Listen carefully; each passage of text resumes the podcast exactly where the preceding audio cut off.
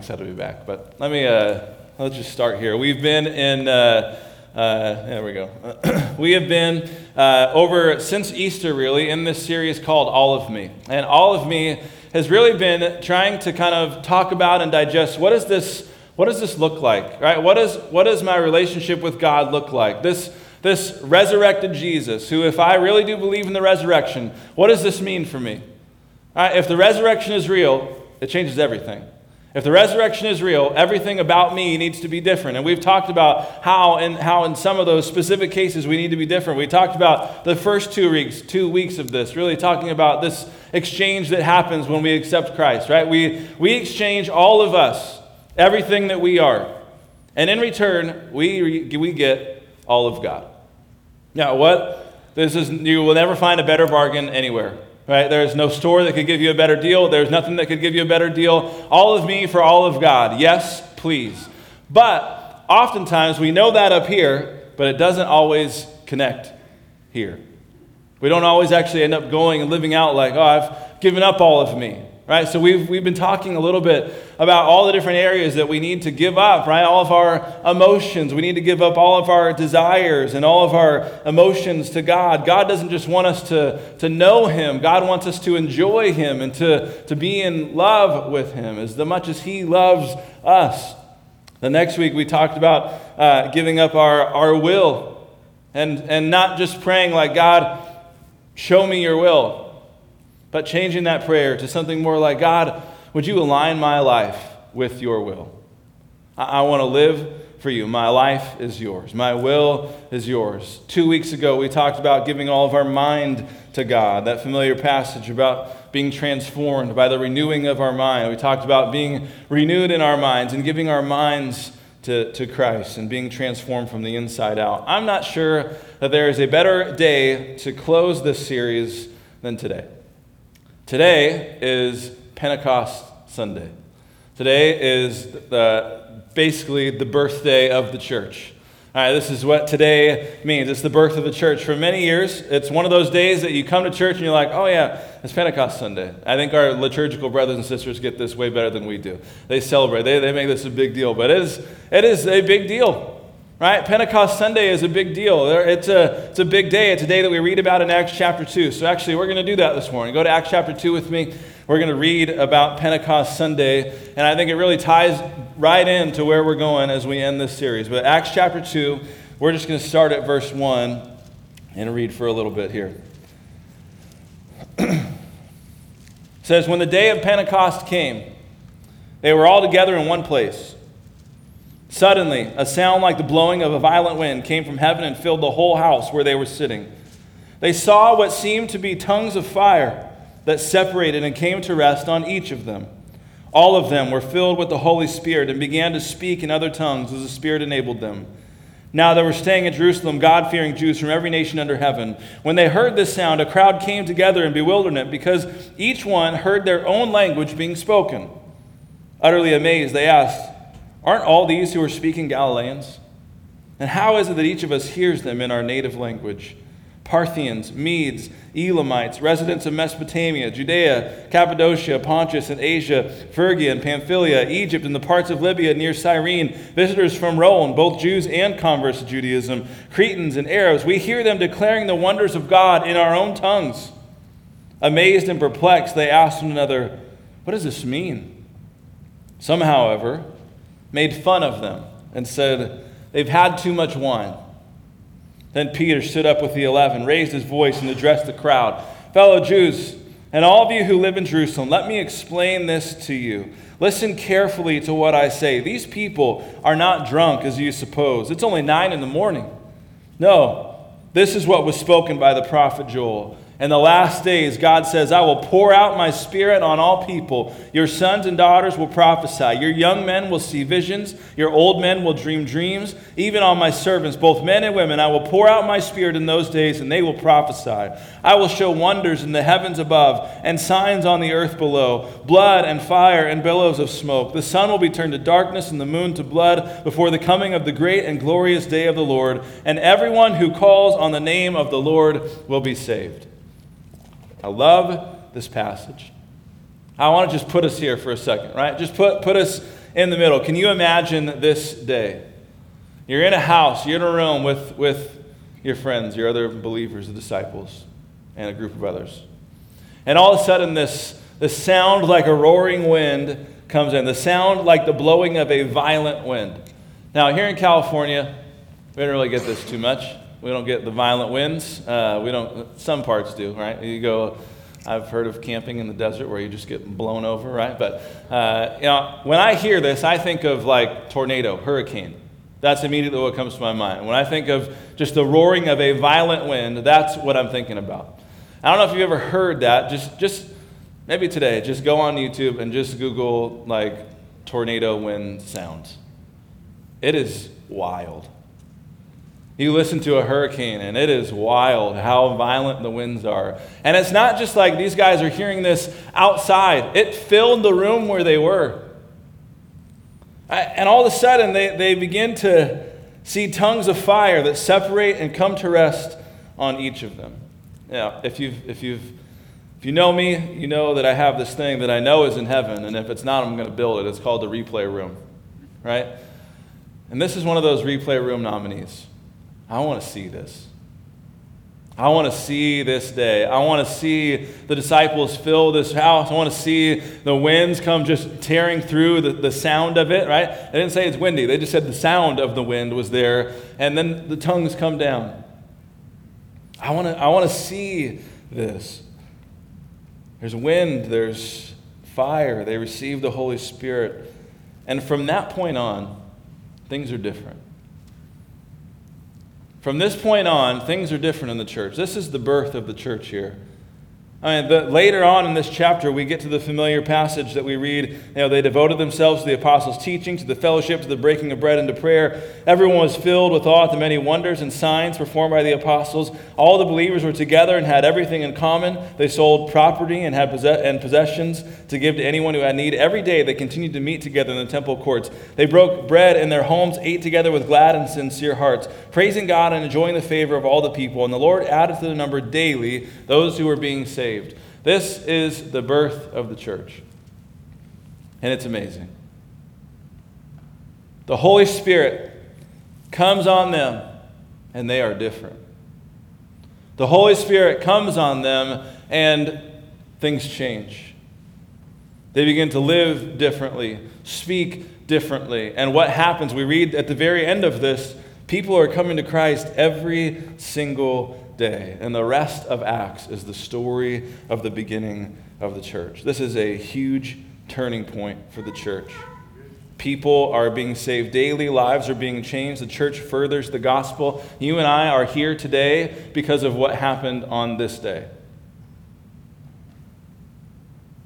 I want you to hear that. I want you to get that. That was the turning point. And that's really what this series is, is all about this great exchange, everything that we are for all that God is. God comes into us and puts what inside? He puts the Holy Spirit inside each and every single one of us. If we have said yes to Christ, we have received the Holy Spirit. Now, it might not have come with a tongue of fire sitting on your head, but it's there. You may not have seen that imagery, but that Holy Spirit sits right here within you. And He empowers you to do the exact same things that the early church was doing. Lives can be added daily because of the Holy Spirit's work within the church. Now, this is, this is huge. This is the great exchange. This is everything. And this, the question is, what does this look like in our lives? And we've talked about some of that. We've talked about our emotions and our desires. We've talked about our will and our minds. But what about when we move kind of outside of us?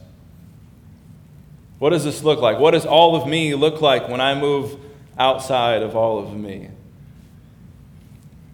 That's really what I want to spend our time talking about this morning because we're going to be, we're actually going to be in the book of Colossians if you want to go there. Colossians chapter 3, we're going to be kind of hanging out there for the rest of the day. Uh, if you want to go there with me, Colossians chapter 3. If you're in one of our Pew Bibles on page 1016, if you need some help, uh, and uh, we're going we're gonna read this together. But I want to just. I want to just see what happens in Colossians chapter 3. And I want you to see, I I want you to hear this before we read it, and then I want you to see how this begins to move and to work in the church. Because here's the thing here's the, if you hear nothing else this morning, hear this. Everything that God has done in you is intended to affect everyone that Christ puts around you.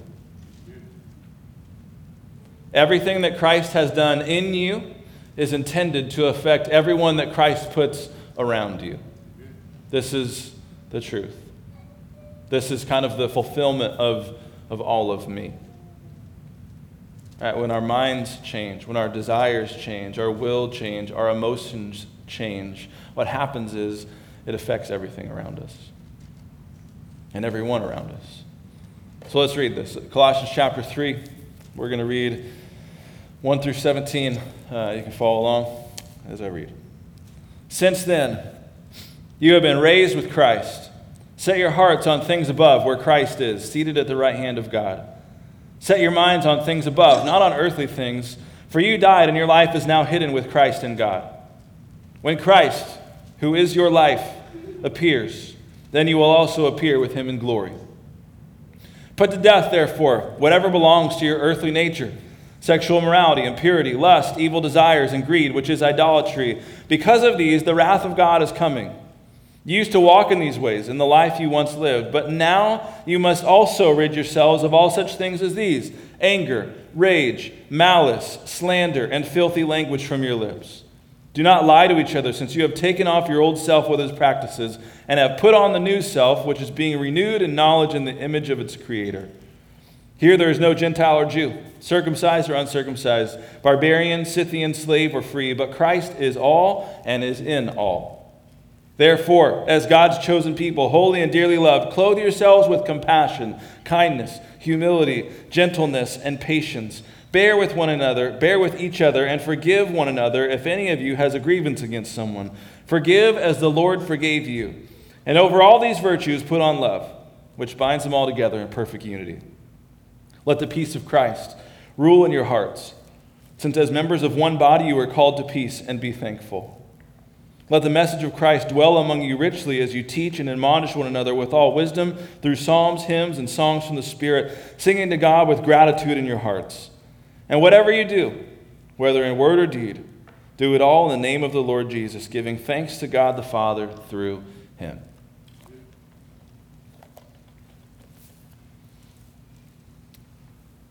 I think here's the picture that we get in Colossians chapter 3. Yeah, the second week of this series, we spent a lot of time in Colossians chapter 1.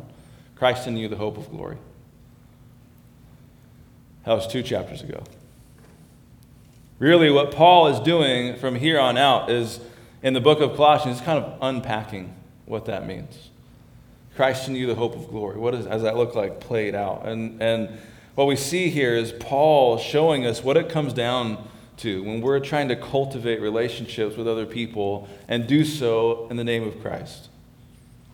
Cultivating, if you will, sort of a, spiritually transformed relationship. What does that look like?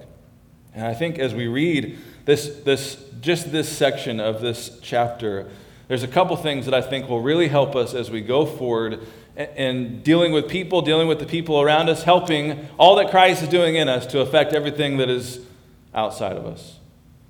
I think there's some reminders that we need this morning. Here's the first thing we need to be reminded of really the wholeness that we have in Christ.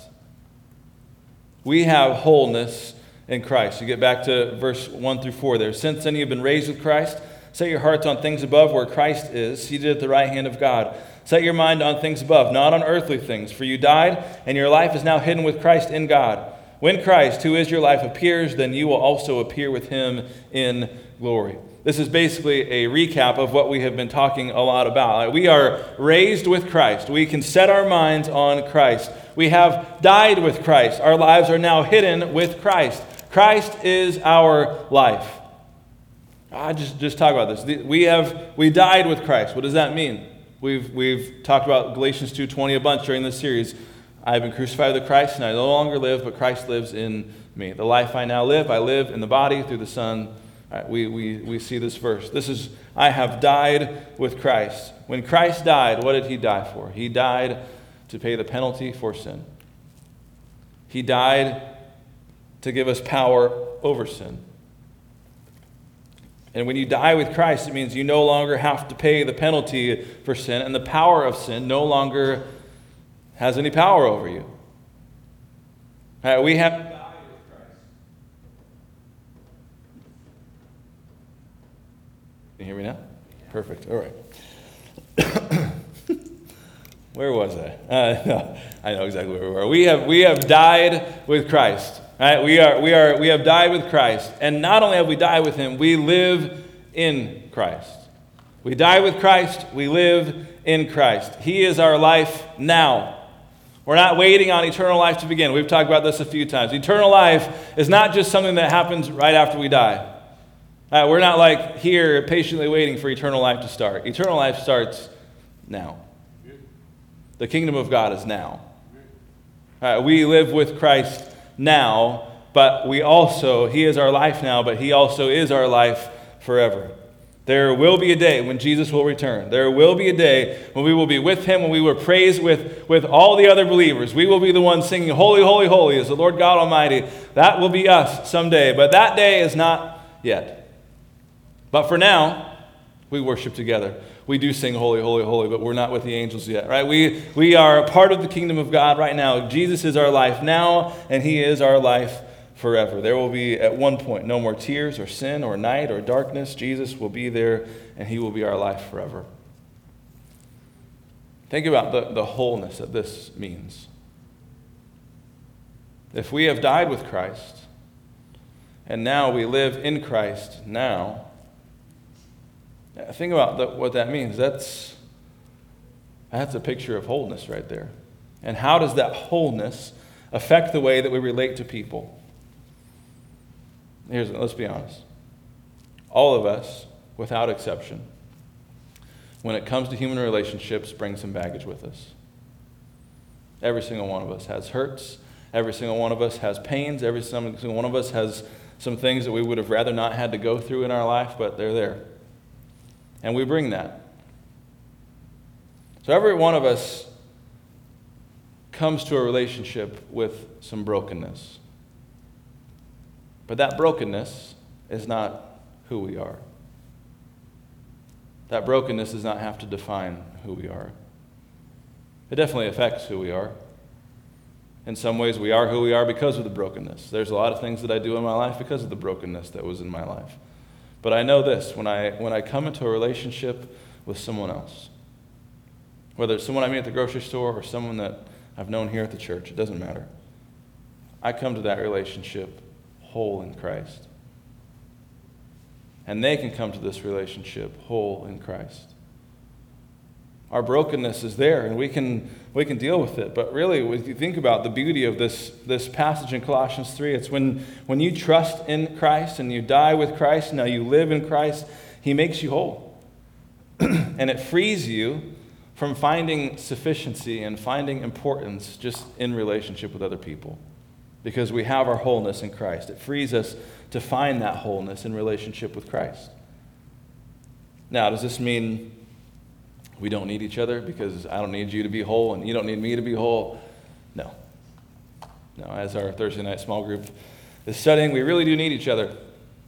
We really do. We were built for community. We were built for relationship. God designed us to need each other. But instead of coming to these relationships defined by our brokenness, we come into these relationships defined by what Christ believes about us and, and what Christ has done in us. Dietrich Bonhoeffer, who's an incredible guy, if you don't know his story, you should definitely look that up. He wrote a book on Christian community called Life Together. Here's what he says Christianity means community through Jesus Christ and in Jesus Christ. No Christian community is more or less than this. Whether it's a brief single encounter or the daily fellowship of years, Christian community is only this we belong to one another only through and in Jesus Christ. He goes on to explain that the only way we relate to one another is through Christ. I have Christ in me, you have Christ in you. We relate to each other through Christ for the sake of Christ. Our entire relationship is permeated by Christ. I think it's a great foundation for moving out of the here as we understand the wholeness and how that expect how that affects our relationships. With that wholeness in mind, there are some things that need to happen within us as we go forward. Because part of that brokenness comes from the habits and the, the, just the stuff that we had before Christ. And Paul says as we go on here, like, we need to leave those habits behind. Right? Verse 9 and 10, just listen to the language here. It says, Do not lie to each other. Well, that's since you have taken off your old self with its practices and have put on the new self, which is being renewed in knowledge in the image of its creator. This, this language here is literally like changing clothes. This is what the author, this is what Paul's saying here. It's, you've, you've, changed your, you've changed your clothes. You've taken off the old self and you have put on the new self. All of these things that you used to do need to stay things that you used to do. All right, think about this. He, he goes on to have kind of a couple different lists here, right? The first list is sort of sins that destroy us inside. We talk about sexual immorality, impurity, lust, and evil desires, and greed, and idolatry. All right, this is the, the list that he goes through here. Put, put all these things to death, therefore, is what he says. All these things, sexual immorality, is my body consecrated to God? Have I been giving my body to things that do not honor God? Impurity. Is my mind clean before God? Is the way I think pure? Is it holy? Lust, evil desires. Are my desires controlled by God? Greed. Is my heart content in God? These are some questions that we can begin to ask as we leave these habits behind.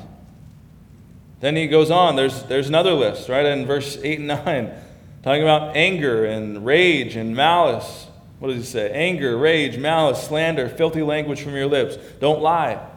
I think about these things. Anger. Do I harbor bitterness towards other people? Rage. Am I quick to anger? Malice. Do I have hostility towards anyone else? Malice is literally ill will. Do I have ill will towards someone else? Am I, am I hoping that someone else fails? Am I hoping that someone else has not success? I don't know what the word for that would be. Am I happy when they don't succeed? Slander. Do I speak negatively about anyone? Filthy language. Are my words offensive to other people? Now, we can go through Scripture and unpack all of these things if we wanted to, but we don't, I don't really have time this morning. But we could. But those are some questions like, are these, are these things things that I'm known by? Do I lie? Do I, mis- ever, do I ever misrepresent the truth? Why do we put these to death? Verse 6 and 7 is, is really pretty clear. The wrath of God is coming. You used to walk in these ways. Don't do that anymore. You used to do this. This is not the way that we should live. We need to take these things seriously. Right? We, we, we understand and we recognize the wholeness that we have in Christ, but that wholeness needs to be setting aside some of the brokenness from our past and not being, not being known or identified or just, uh, this is not who we are. I used to be a lot of those things. I'm sure some of you did also my hope and my prayer is that that's not, that's not me anymore. That's not my identity. My identity is not found in the anger or the malice or the bitterness or the lying or, or the sexual morality or anything else that happens in these, pers- in these verses. My identity is not there. My identity is in Christ. I am whole in Christ. So as we go out and we see other people, as we are entering into relationships with other people, here's the thing. They don't also have to be identified their identity is, doesn't have to be in those things. Their identity can also be in Christ. When I look at some of us in this room, I don't think about those things. Ah, man, they used to be a liar. They used to be so angry. They used to be. No, that's not me. That's not you. Our identity is in Christ, our wholeness is in Christ. And here's how he kind of closes this out we, we find wholeness in Christ. We get rid of some of the habits that we had. And the last thing is really, we live in Christ. We live in Christ.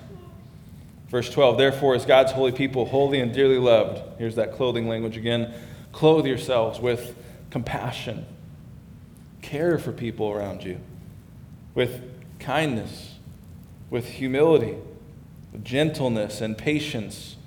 Bear with one another and forgive one another if any of you has a grievance against someone. Forgive as the Lord forgave you. And over all these virtues, put on love, with, which binds them together in perfect unity. How can we live like this? Those things are not our nature most of the time. Those top lists, that's more where we live in our human nature.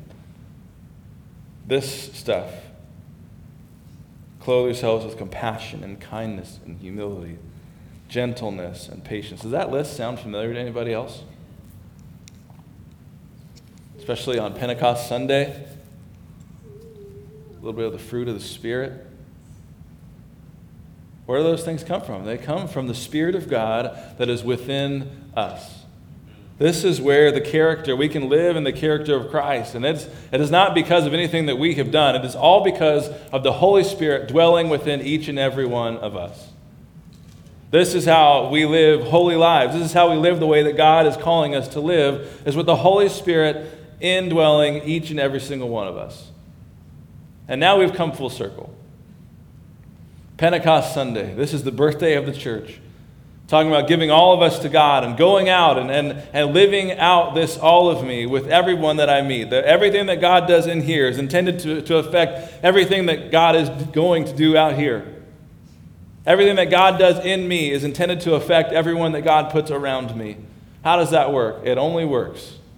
It only works when we live with the Holy Spirit and allow Him to direct and to guide and to convict and to empower us. This is the only way that it works. Paul keeps going, verse 15 Let the peace of Christ rule in your hearts, since as members of one body you were called to peace, and be thankful.